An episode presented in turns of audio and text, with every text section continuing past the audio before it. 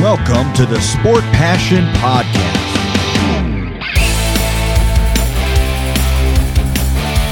And here is your host, Lars Marendorf.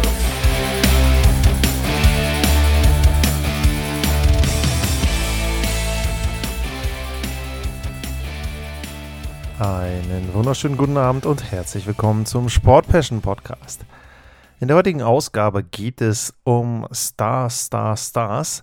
In dem Fall aber nicht um die aus Dallas, sondern zu Anfang hole ich noch auf, was die Stars der Woche betrifft. Da fehlt im Januar noch einiges und dann geht es um die NHL All-Stars, um die, die nominiert sind, um die, die man vielleicht nicht hätte nominieren sollen und um die, die vielleicht dann auch fehlen werden. Und wir beginnen mit den drei Stars der Woche und wir fangen an mit den Stars der Woche, die am 1.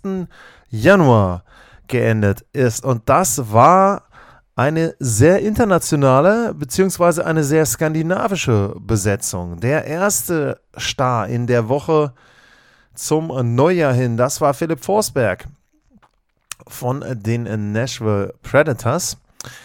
Der hatte fünf Tore, sieben Punkte in drei Spielen. Und die Predators haben ja eher eine durchwachsene Saison bisher gehabt. Zu dem Zeitpunkt waren sie auch mit einem fast ausgeglichenen Rekord unterwegs. Auch die Woche zeigt das genau. Also sie haben ein Spiel gewonnen, eins verloren, einmal Overtime oder muss man nachgucken. Overtime genau gegen die Vegas Golden Knights in der Woche. Und ja, es ist eben so, er hat mit diesen sieben Punkten auch noch ähm, dann sein 600 oder innerhalb dieser ähm, drei Spiele hat er sein 600. Spiel gemacht. So ist richtig. 601 Spiele. Und ja, bei Forsberg ist genau das passiert, was ich so ein bisschen befürchtet hatte. Er ist eben etwas schlechter als im letzten Jahr. Da hat er Bestwerte gehabt, was Tore, was Vorlagen, was Punkte betrifft. Dieses Jahr ist er leicht unter einem Schnitt von einem Punkt pro Spiel. Zu dem Zeitpunkt, wie gesagt, 1. Januar waren es 32 Spiele in 35, äh 32 Punkte. Ganz ruhig heute. In 35 Spielen. Und da entsprechend dann für ihn die Auszeichnung. Insgesamt denke ich enttäuschend die Saison der Predators. Bisher jedenfalls. Aber Philipp Forsberg hatte da ein Highlight. Der nächste ist wieder ein Schwede, Erik Karlsson von den San Jose Sharks, der hatte nicht ein Tor, aber sieben Vorlagen in vier Spielen. Aber auch da merkt man schon, wenn man dann die Bilanz sich anguckt, der Sharks, die ist deutlich negativ, 12, 20, 7. Und auch in der Woche, um die es hier geht, ein Sieg, zwei Niederlagen. Und einmal, ich gehe nochmal durch, steht hier gar nicht, ob sie da nach, oh doch, nach Overtime gegen die Flyers verloren haben.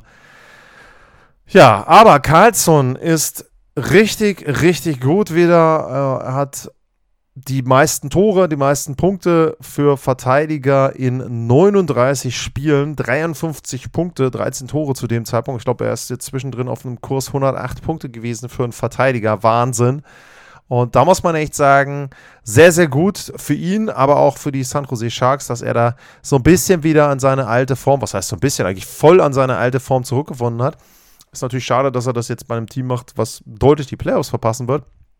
Aber zumindest für ihn gut und für die Sharks vielleicht auch. Zum einen kriegen sie ein bisschen was fürs Geld, haben zumindest einen Superstar, der auch entweder länger da bleiben wird oder aber wo sie jetzt vielleicht doch wieder ein bisschen mehr Interesse von anderen Teams haben.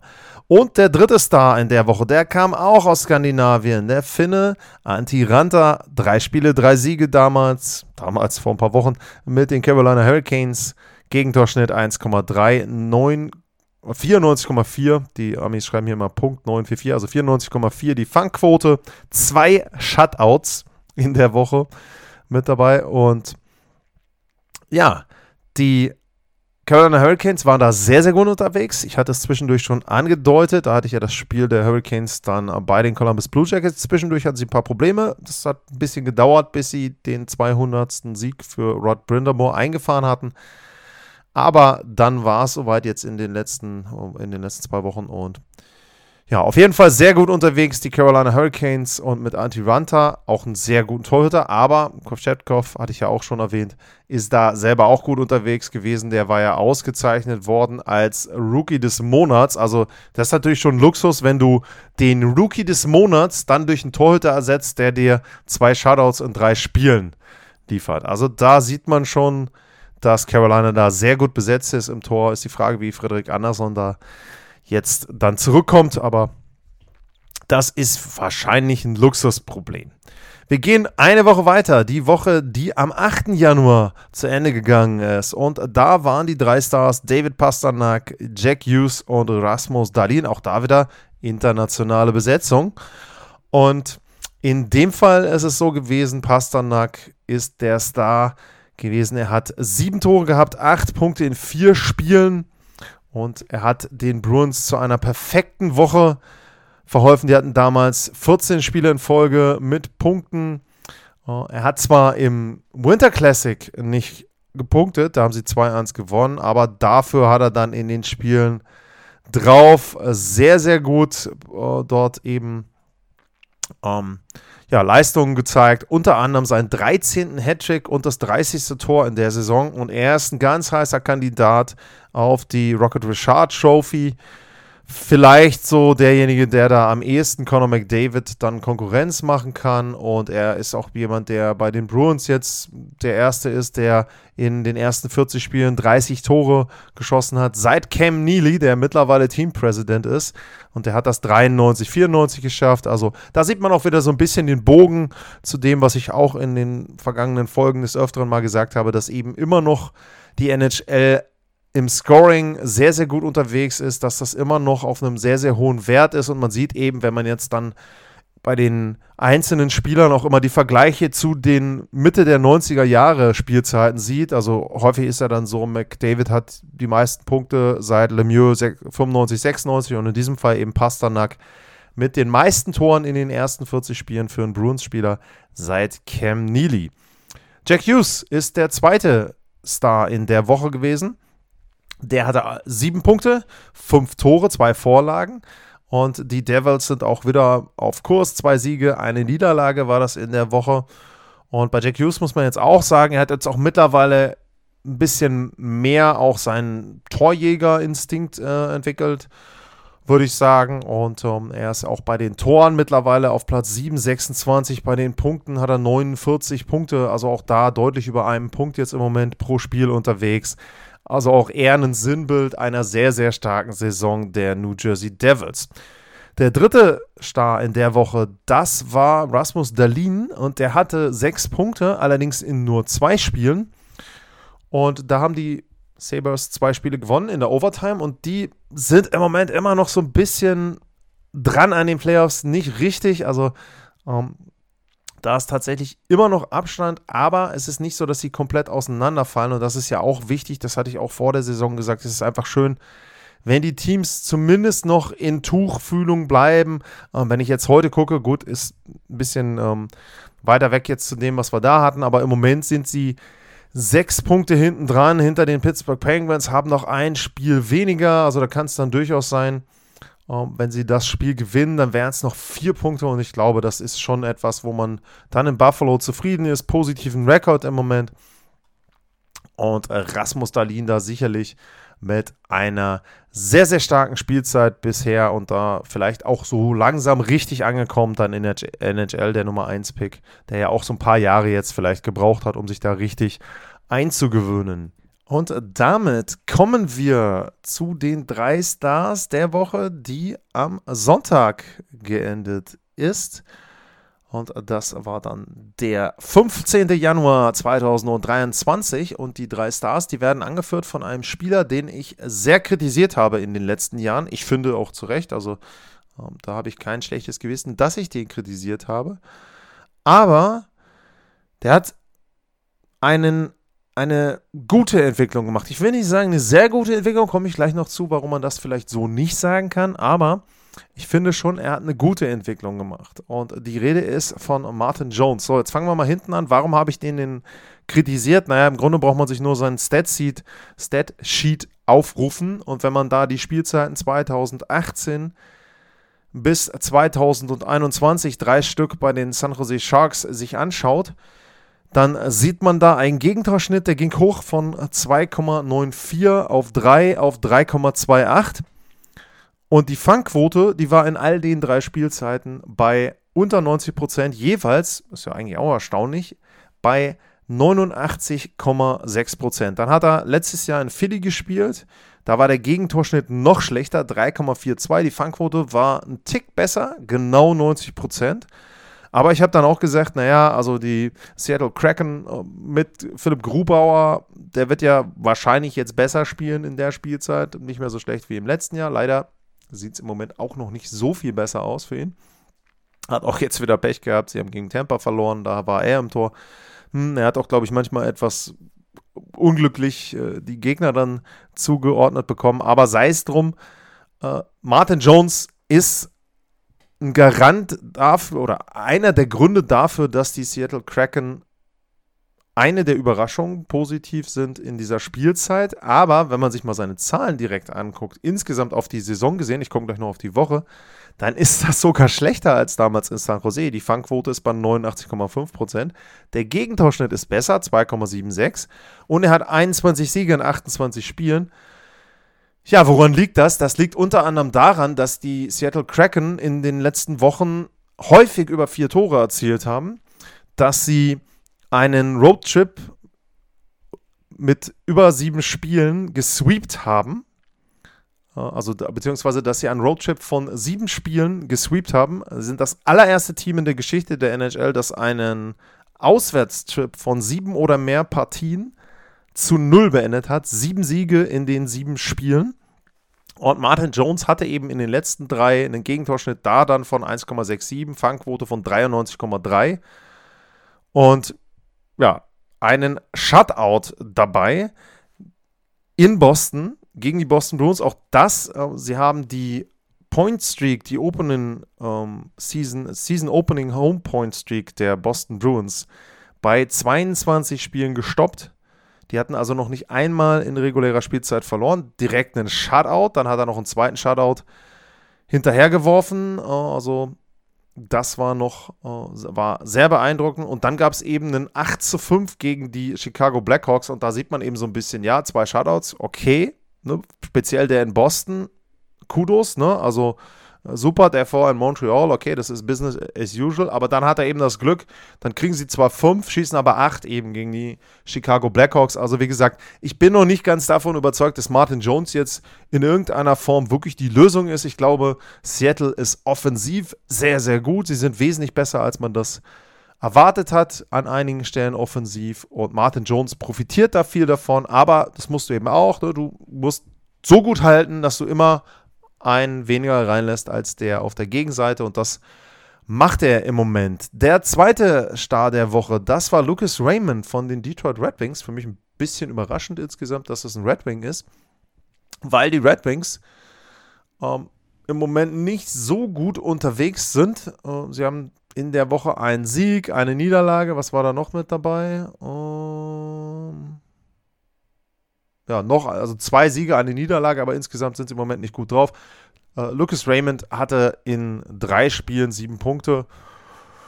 Ja, ähm, wenn ich jetzt mal gucke, also er ist jetzt bei 30 Punkten in 41 Spielen. Vielleicht hat er zwischendrin so einen Sophomore-Schlamp gehabt, hat jetzt eine sehr gute Woche gehabt. Das hatte Moritz Seider auch zwischendrin ein sehr, sehr gutes Spiel. Ansonsten immer ein bisschen durchwachsen. Also ich glaube, die Detroit Red Wings sind vielleicht eher so eine Enttäuschung. Da hatte man sich, glaube ich, ein bisschen mehr erwartet von den Teams, aber von dem Team, von den Neuzugängen.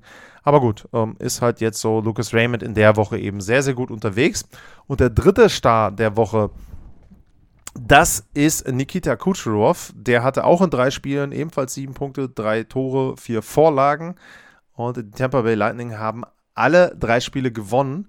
Und äh, zum einen ist es so, dass Tampa auch, glaube ich, so ein bisschen immer noch unterm Radar fliegt. Äh, die sind im Moment in der Atlantic Dritter und ja, wenn ich jetzt mal auf die Punkte gucke, dann sind sie hinter den Toronto Maple Leafs, deutlich beide hinter den Boston Bruins. Also im Grunde geht es da fast darum, ja, äh, wer von den beiden hat Heimrecht, Tampa oder Toronto, und die beiden werden sich dann wiedersehen in den Playoffs. Torverhältnis ist identisch, Punkte, wie gesagt, ist zwei mehr für die Maple Leafs im Moment, dafür hat Tampa Bay zwei Spiele weniger. Aber bei Kucherov ist es so, dass der wieder eine super Saison spielt, aber das geht ein bisschen unter. Man muss sich das nochmal einmal durchlesen. Der hat 62 Punkte in 42 Spielen. Also das ist auch eine sehr, sehr gute Pace, die er da hat. Aber er hat eben in den letzten Jahren schon sehr viele Punkte gesammelt, immer wieder. Und es ist dann teilweise, glaube ich, auch langweilig für die Kollegen in den USA, dass man da eben dann über immer wieder die gleichen Spieler berichtet. Dementsprechend jetzt ist es also so, dass er da ja, im Moment so ein bisschen unter dem Radar fliegt, in der Woche eben nicht. Da hat er die Auszeichnung bekommen als dritter Star der Woche. Damit schließe ich ab und bin jetzt mal auf dem aktuellen Stand, was die Stars der Woche betrifft. Und dann steige ich jetzt mal ein in die All-Stars, die nominiert wurden von der National Hockey League.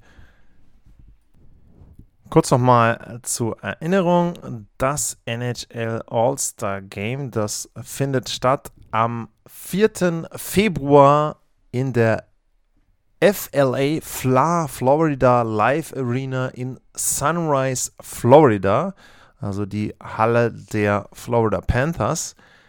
Und die Panthers sollten auch schon 2021 das All-Star Game kommen, aber das wurde wegen der Covid-19-Pandemie gecancelt. Die NHL hat für jedes Team einen All-Star nominiert und bevor ich jetzt damit anfange und die All-Stars durchgehe, da ja, debattiere ich erstmal so ein bisschen darüber, wie die NHL denn diese Auswahl getroffen hat, beziehungsweise dass sie überhaupt die Auswahl in der Art und Weise getroffen hat, wie sie das gemacht hat. Ein All-Star pro NHL-Team. Jetzt muss man vielleicht mal drüber nachdenken, was soll denn so ein All-Star-Game im Grunde sein? Ein All-Star-Game soll für mich die Ansammlung der besten Spieler der NHL sein. Da ist natürlich immer ein gewisser Blick auf Showtime mit dabei. Da ist es vielleicht so, wenn ich die Wahl habe zwischen einem defensiven Verteidiger, der sehr, sehr gut spielt, und einem offensiveren Verteidiger, der vielleicht viele Tore macht, dann nehme ich im Zweifel eher den, der viele Tore macht, obwohl ich vielleicht eishockeytechnisch davon überzeugt bin, dass der defensive Verteidiger wahrscheinlich wertvoller für mein Team ist. Aber es soll ja auch eine Showveranstaltung sein. Also in dem Sinne und in der unter der Prämisse würde ich schon sagen, okay, man darf das Ganze nicht allzu ernst nehmen. Aber ich finde, der Fehler beginnt von der NHL schon damit, dass man sagt, jedes NHL-Team muss einen All-Star haben, denn das ist ja offensichtlich die Regel, die sie dort angewendet haben. Da fällt mir ein Wort zu, oder da fallen mir mehrere Worte zu an, aber ich nenne jetzt einfach mal ein Wort, was mir dazu einfällt. Quatsch. Ich halte es für riesengroßen Quatsch, für jedes NHL-Team einen All-Star zu nominieren. Warum? Ganz einfach. Columbus Blue Jackets, 28 Punkte. Chicago Blackhawks 26 Punkte, Anaheim Ducks 29 Punkte. Das sind im Moment drei Teams, die haben noch nicht mal 30 Punkte nach der Hälfte der Saison, was ja bei der NHL-Regel mit den Punkten und den Zusatzpunkten und so weiter schon nicht so einfach ist. Und ich finde, dass man da dann wirklich sagen muss, äh, wenn ein Team einfach wirklich schlecht ist, aus welchen Gründen auch immer, ich will das gar nicht jetzt den Teams irgendwie zum Vorwurf machen. Ne? Columbus tankt nicht freiwillig, manche wie Chicago schon, auch das ist im Rahmen der Regeln erstmal alles okay. Aber ich muss doch nicht auf Teufel komm raus irgendeines dieser Teams dann äh, auch noch auszeichnen dafür, also eine Auszeichnung für einen Team, äh, für einen Spieler aus einem Team, was wirklich schlecht spielt, zu vergeben, ähm, nur weil ich sage, na, ich muss von jedem Team einen dabei haben. Warum denn? Also ganz ehrlich, es stört doch in Florida niemanden, wirklich niemanden, ob jetzt da einer von Columbus aufläuft oder von Chicago aufläuft oder von den Anaheim Ducks. Klar, Trevor Seagrass, okay, wäre jetzt vom, vom, von der Show her ganz gut, aber äh, da kommen wir ja gleich dann noch zu, geht ja noch weiter, mein kleiner Rant hier heute. Äh, aber ansonsten, warum, warum muss ich von den Teams irgendwie jemanden nominieren? Und ähm, ich habe auch wieder mal eine kleine Umfrage gestartet bei Twitter und ich sage jetzt mal, ihr seid, würde ich jetzt behaupten, ähnlicher Meinung, denn es hat mir keiner geantwortet, dass ihr irgendwie Alternativen habt zu meiner Frage, welches Team hätte eurer Meinung nach keinen All-Star stellen dürfen. Da hätte ich jetzt erwartet, wenn jemand sagt, Moment mal, also da sollte schon jedes Team den All-Star bekommen, dann hätte er ja in den Kommentaren antworten können. Also, wenn ihr der Meinung seid und wenn ihr da jetzt noch nicht repräsentativ vertreten wart bei Twitter, sehr, sehr gerne at lars-mar info at sportpassion.de. Da werde ich dann eure Meinung ähm, ja, erstmal zur Kenntnis nehmen und dann sicherlich auch hier kundtun. Aber ansonsten habt ihr im Prinzip zugestimmt. Ich hatte eben als Alternativen gegeben, welches Team sollte keinen All-Star haben. Ähm, die Ducks, die Blackhawks, die Blue Jackets oder alle drei. Fast die Hälfte hat alle drei genommen.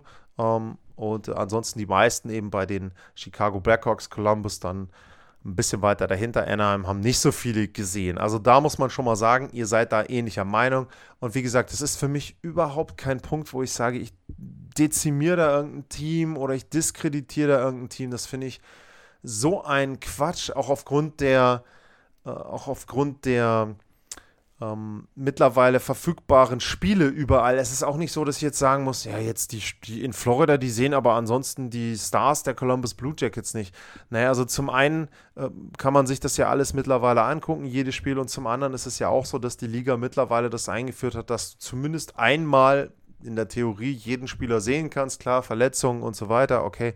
Aber es ist eben auch nicht mehr so wie früher, dass manche Mannschaften ja während Spielzeiten gar nicht irgendwo aufgelaufen sind. Da war der Scheduler noch sehr ungleichmäßig verteilt. Also ich finde es wirklich, wie gesagt, mir fällt das Wort Quatsch da einfach mit zu ein, denn für mich ist ein All-Star-Game eine Auszeichnung und für mich ist es so, dass dort die besten Spieler der Liga spielen sollten. Und wenn ich jetzt mal zum Beispiel das Beispiel rausnehme, die Boston Bruins sind aktuell, ich nenne nenn jetzt mal gleich den ersten Spieler, mit Linus Ulmark vertreten. Das ist jetzt erstmal okay bei ihm von den Leistungen her.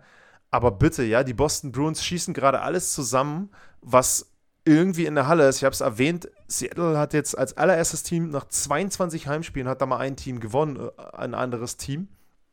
Und ähm, ein Pasternak ist vorne mit dabei bei den Toren.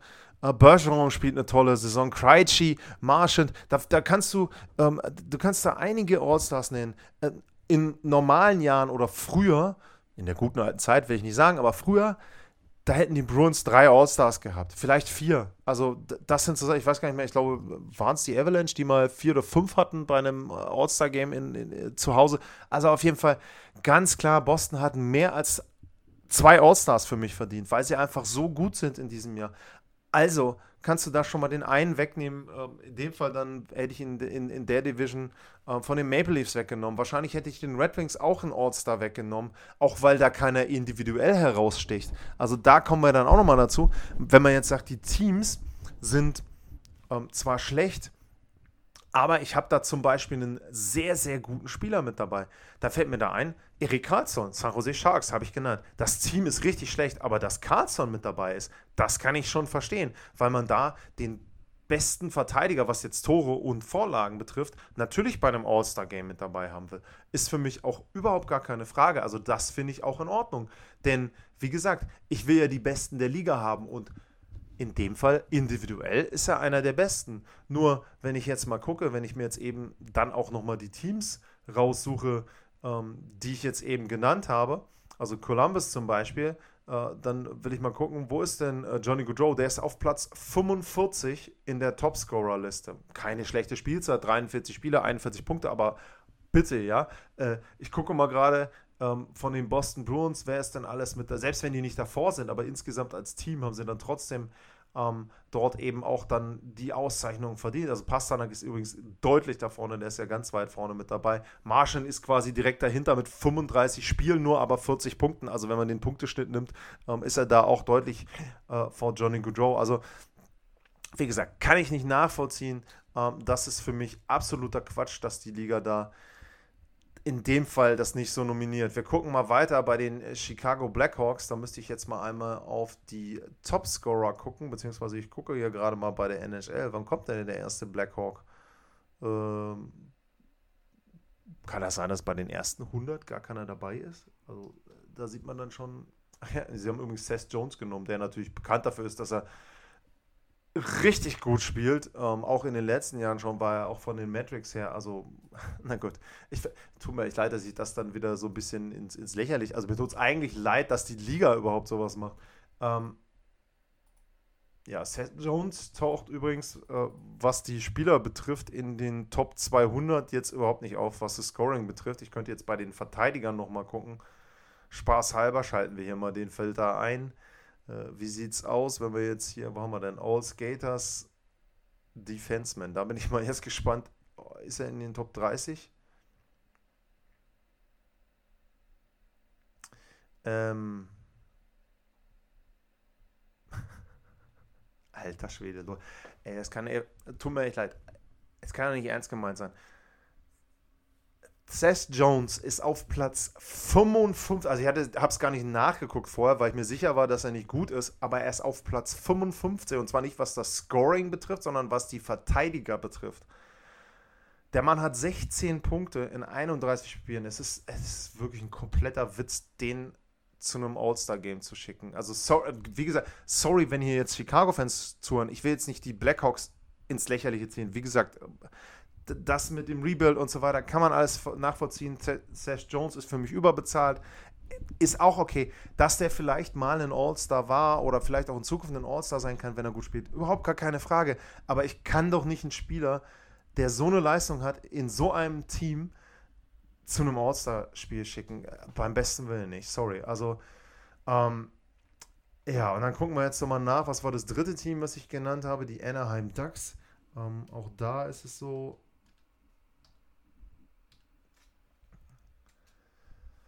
Oh Gott, ich ahne schon wieder Böses. Wo kommt das hier raus? Wer ist hier der Topscorer der Anaheim Ducks, beziehungsweise nicht der Topscorer, sondern auf welchem Platz im Scoring äh, landet er? Das ist ja, jetzt habe ich ihn hier. Troy Terry, den haben sie genommen. Der hat 36 Punkte in 44 Spielen. Und da ist jetzt zum Beispiel auch so ein Punkt, wo ich jetzt ein Problem habe. Ähm, also erstmal, wie gesagt, ist auf Platz 82 im Scoring was soll das? Aber gut, wenn ich denn das mache, dann würde ich ja sagen, okay, wenn Troy Terry jetzt der Superstar ist und deutlich mehr Punkte hat als andere, dann würde ich ihn dann nehmen. Aber Trevor Seagrass, der hat auch 44 Spiele gemacht, der hat zwei Punkte weniger als Troy Terry. Terry war jetzt im letzten Jahr nicht mit dabei, meine ich jedenfalls, glaube ich, ja. Um, ähm, und Trevor Seagrass aber dafür schon. Und der hat ja auch ein paar Ideen gehabt, der hat ein bisschen frischen Wind vielleicht auch reingebracht in die ganze Geschichte. Ähm, ja, und dann nehmen sie Troy Terry. Also auch das ist für mich so, pff, na gut.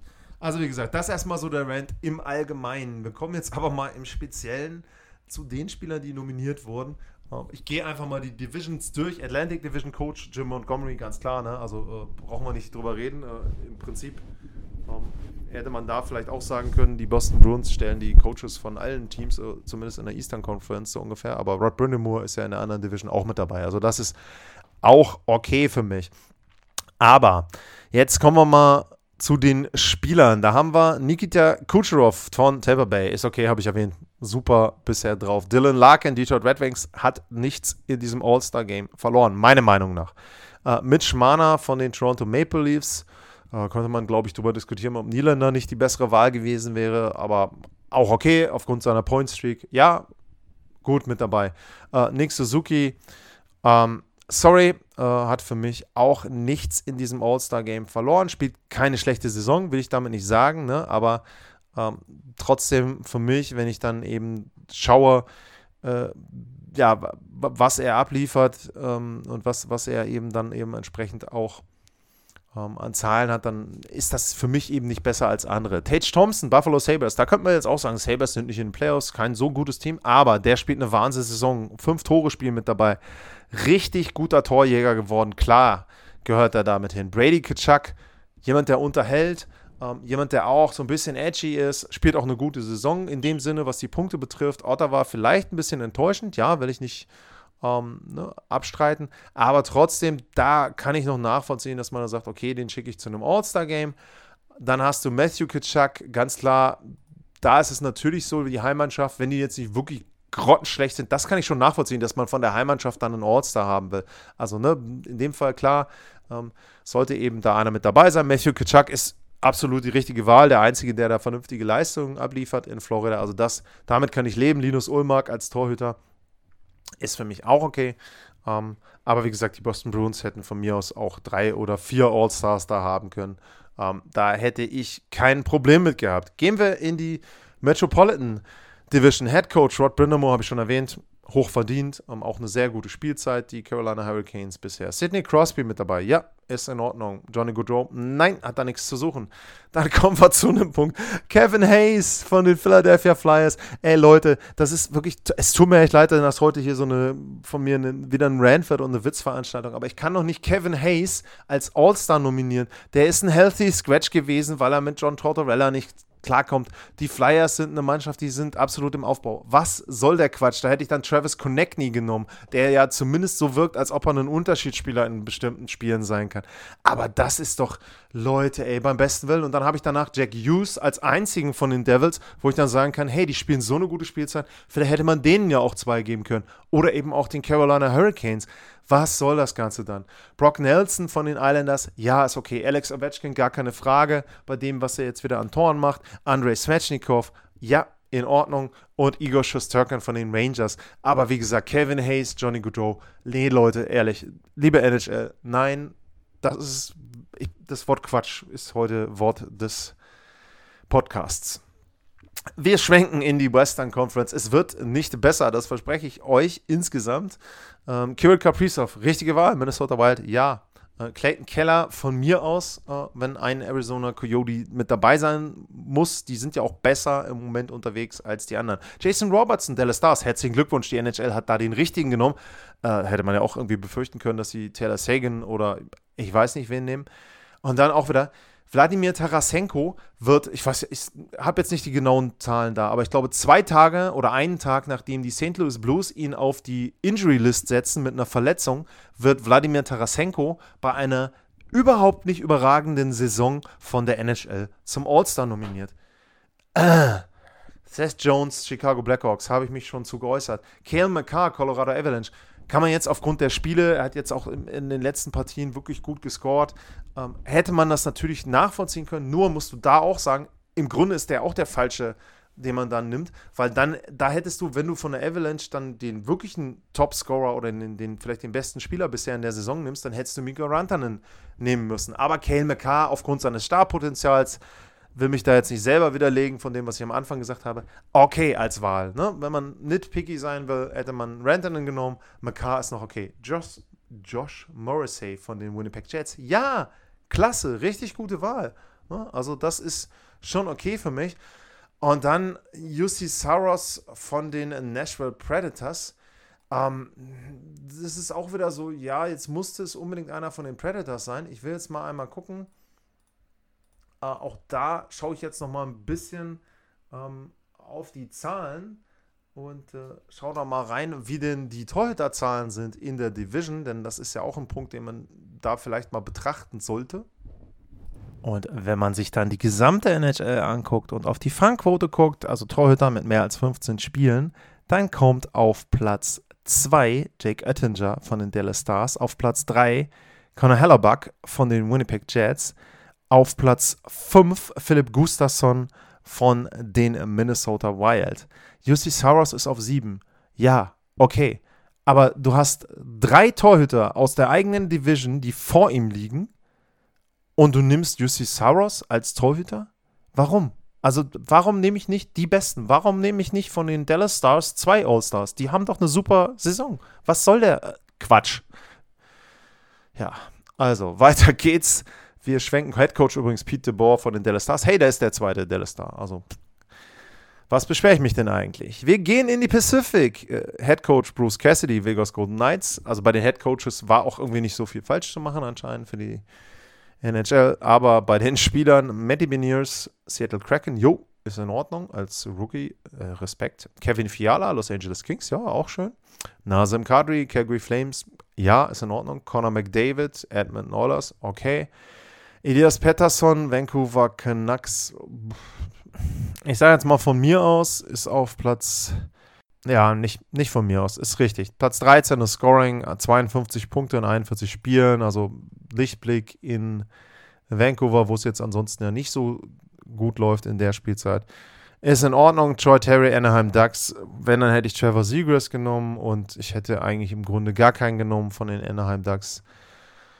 Aber okay, und dann gibt es noch Eric Carlson, habe ich gesagt, ist die richtige Wahl. Logan Thompson von den äh, Vegas Golden Knights ist auch okay. Aber ja, im Grunde hast du halt in jeder Division ein bis zwei Spieler und Teams, wo du sagst, nee, ähm, die haben da nichts zu suchen.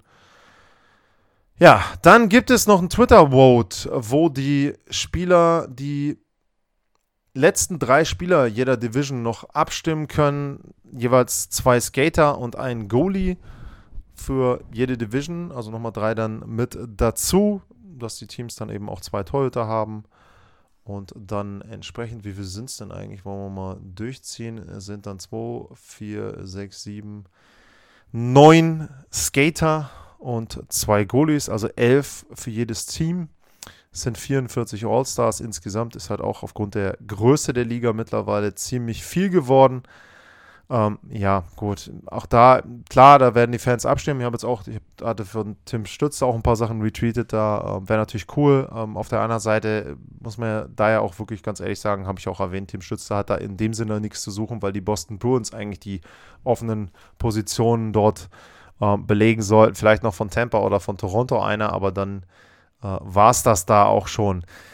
Ja, das war mein Rant über das NHL All-Star Game. Ähm, da würde mich natürlich interessieren, wie seht ihr das? Wie ist da eure Meinung? At Lars-Mar, info at sportpassion.de. Da könnt ihr mir das mitteilen, was euch zu dieser Nominierung und zum All-Star Game insgesamt einfällt. Ansonsten weiß ich noch nicht, was da geboten wird. Teilweise ist es, glaube ich, auch erst dann am Veranstaltungstag, dass die NHL das bekannt geben wird, an Veranstaltungen oder an Events dann direkt. Da freue ich mich drauf, weil da ein paar gute Sachen, glaube ich, mit dabei sind. Da, wie gesagt, ich lobe auch gerne die NHL letztes Jahr. Das fand ich sehr kreativ, was man da in Vegas gemacht hat. Ob man das jetzt insgesamt mag, das All-Star-Game oder nicht. Aber sie haben aus dem, was dann da war, zumindest mit dem Drumherum, einiges gemacht. Die Nominierung eben, die stößt mir schwer auf in diesem Jahr. Damit war es das für heute mit vielen, vielen Stars. Äh, nicht den richtigen, aber trotzdem. Ich bedanke mich bei euch fürs Zuhören. Bleibt gesund und tschüss.